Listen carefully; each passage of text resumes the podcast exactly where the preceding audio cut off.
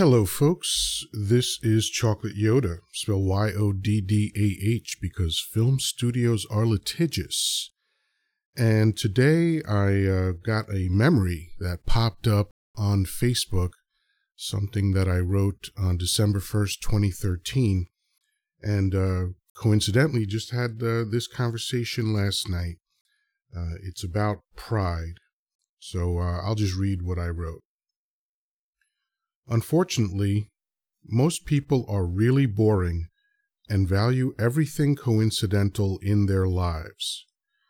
They take pride in their country, their race, the city where they grew up, the sports team from the city where they grew up, and their religion, to name a few examples.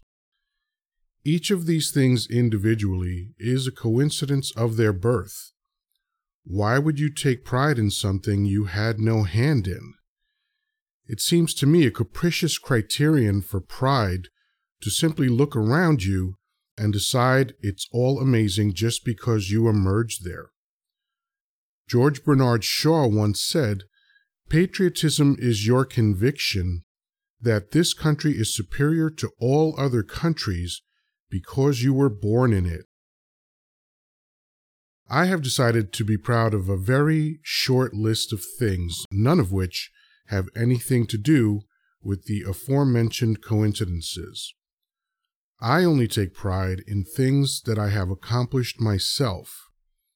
I rarely talk about what I'm proud of because I don't see the point of it. People who matter to me know who I am and how I am. That's enough for me. Frankly, most of the things I could be proud of are things that are pretty standard, like treating people with respect and being a decent human being. If I were to take pride in those things, I'd be setting the bar pretty low. So you won't catch me at the Dominican Day Parade or chanting USA, USA. The former is where I was born, the latter is where I live now. Neither one of these things is a source of pride for me because I never decided where I was to be born or what country my family moved to when I was a toddler. I just don't care. Because I have no attachment to these superficialities, I'm confident in the idea that I would be who I am no matter where I lived. Whether I was born in France, Alaska, Kuwait, or Australia, I'd reject nationalism, patriotism, regionalism, jingoism, and probably a few other words that end in ism, and would surely still reject the horribly divisive and destructive influence of religion. That I'm proud of.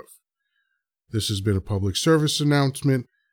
Please feel free to roam about the planet. All right, that's it. Thanks for listening. Talk to you soon.